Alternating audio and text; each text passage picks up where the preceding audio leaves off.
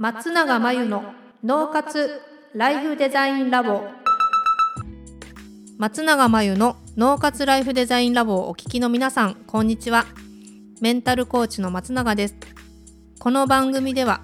あなたが望む人生をデザインするために脳と心の使い方を知って生かすためのヒントになりそうなお話をお届けしています。週に2回月曜日と木曜日に配信中のピンポン Q&A のコーナーでは日常生活やビジネスでよくある悩みや松永が主催している内観力養成ライフデザインオンライン講座で寄せられた質問などにお答えしていきます。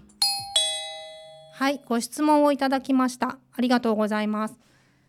えいい年なので今の彼氏と結婚を考えています。でも実際本当にこの人でいいのか不安です。どうやって皆さん決めているんでしょうか？ということですね。これは人それぞれなので今質問くださった方ご自身が決めるしかないんですよね最終的には。なので決める時にこの人でいいのかっていう不安が漠然としたものなのかそれとも何か理由があってののかっていうのを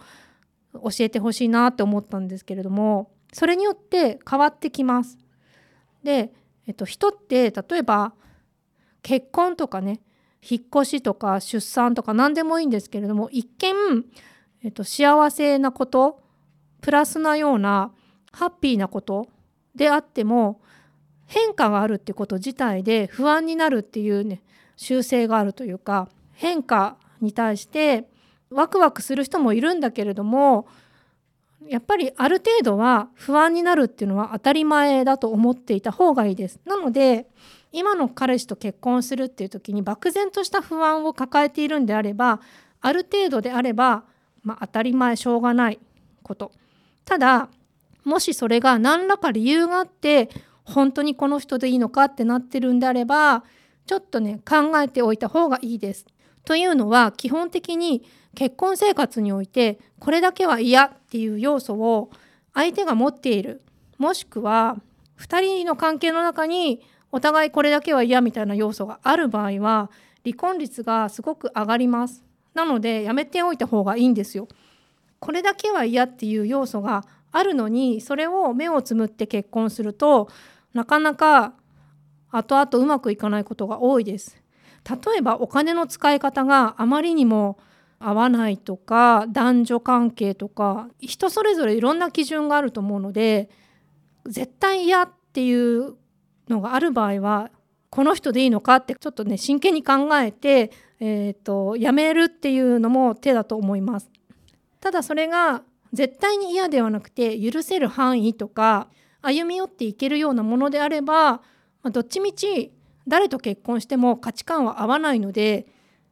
そうやってすり合わせてお互い歩み寄っていく必要があるっていうのが結婚なのでそんなに気にしなくていいかなって思います。なのでこの人でいいのかの不安が漠然としたものなのか何か理由があってなのかっていうのをまず見ていただくこととあとこれだけは嫌っていう要素を相手が持っていたり相手がこれだけは嫌っていう要素を自分が外せなかったり